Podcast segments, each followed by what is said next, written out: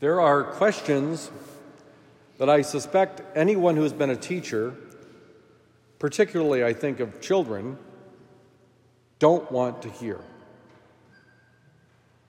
My all time least favorite question is this it's when a kid has been absent from class, even if it's just for a day, and they come back and say, Did we do anything yesterday? I always have to bite my tongue. I don't want to be sarcastic, but I kind of want to say, No, you know, you weren't here. We just didn't know what to do. We looked at each other and we were just filled and overcome with so much sadness, we just sat here and cried. Of course, we did something yesterday. But the second least favorite question is, in a way, is kind of like it. Will this be on the test? In a way, that's what we're experiencing as we get to the end of the church year. If you've been going to daily Mass, you'll see the readings are beginning to take a different and kind of more austere turn, to be honest. They either come from the book of Maccabees, where we get the encounter of the amazing mother who watches seven of her children die for standing up for the faith, or from the book of Revelation, which describes kind of the ultimate struggle at the end of time or from the book of Daniel, which is a similar kind of book. All of them are designed to get us thinking about our life, to get us thinking about how we live our life, to get us thinking about what it means to be a Christian, what it means, maybe even more so, to be a disciple of Jesus. And we have to understand that as we look at the reading that we heard from today's gospel. This is a great story. It is really a powerful story. But we have to kind of understand some things that maybe aren't readily uh, apparent from this story. First of all, this is a story that Jesus is telling about the kingdom of God. It's interesting that Jesus speaks in this way, where he talks about wailing and grinding of teeth, or he talks about paying back the last penny, or he talks about um, the end of time and what will happen. He addresses these areas more than just about anything else in the Gospels. He's not just simply a teddy bear, he's calling people to deep and lasting fulfillment. It does not mean that Jesus is trying to paint a picture of God that goes around making people feel horrible about themselves. That misses the point. But there are some rather interesting parts in this story that might help us to understand and to prepare for the season of Advent, which, quite frankly, is only two weeks away. Normally, by the way, it's only one week away, but this week, this year, we have five Thursdays in November, so it's two weeks away. Anyway, what do we have? First of all, we have a journey. A journey is a popular image for faith. And we see it all throughout the scriptures that people are going on journeys, and Jesus uses the imagery of journey too. Of course, there's the big, long 40 year journey in the book of Exodus, which was a quest for faith. But there are other stories that Jesus tells the, the man going on a journey who falls in with robbers, who's cared for by the Good Samaritan. There are the two disciples who are on a journey on their way to Emmaus. Journey has long been seen as an image to describe our life, our life of faith. Then there are these talents when we hear the word talent in Scripture, what we really uh, are hearing is a, a valuable thing. And its value wasn't set or fixed because a talent could be made of silver, it could be made of gold, and what it was made of made the difference in terms of exactly how much it was worth. But what we do know is that all three of these individuals are given priceless things. We also shouldn't get caught up in the fact in Luke's gospel, they all get the same number of talents. Matthew's gospel, it's not that way. They each get a different number of talents. We shouldn't get caught up in that. If I have a thimble and I have a glass and I have a pail and they're full, all of them are full. The thimble isn't less full than the pail that's full. They're all filled to the degree to which they could be filled. And that's the point of this uh, Matthew's understanding. They're all given what fulfills them. They're given this great opportunity to be fulfilled.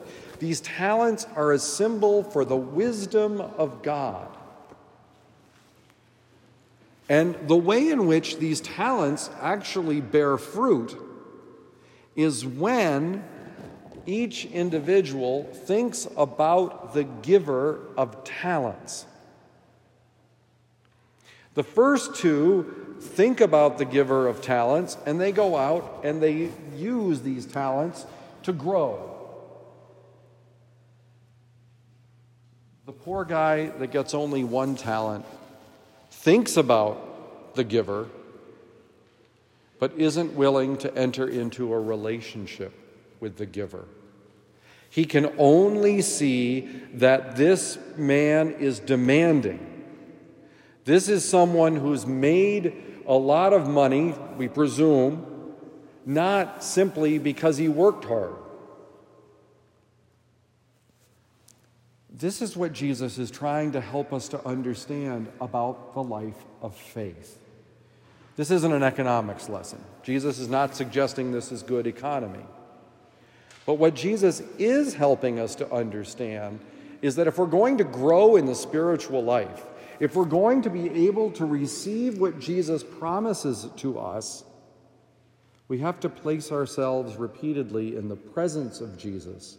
And we ultimately need to seek to get to know more deeply, more fully, the person of Jesus.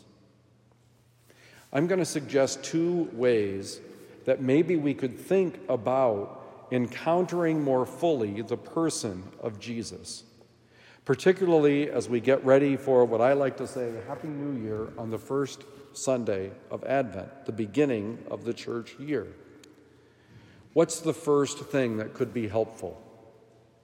Gratitude. There are benefits to being grateful. There are benefits when we can recognize in our own lives the blessings that we have been given. And I don't just mean blessings in a spiritual sense. In preparing for this homily, I stumbled across an article from the Mayo Clinic about the benefits of being grateful. Why? Because it causes us to think about what we have. And I don't know about you, but I spend too much of my time sometimes thinking about what I don't have. Oh, if I only had XYZ. Oh, if I only had the ability or the talent that that person has. Oh, if I only could be friends with that person or whatever. Those things don't fulfill because they focus our attention on what isn't true.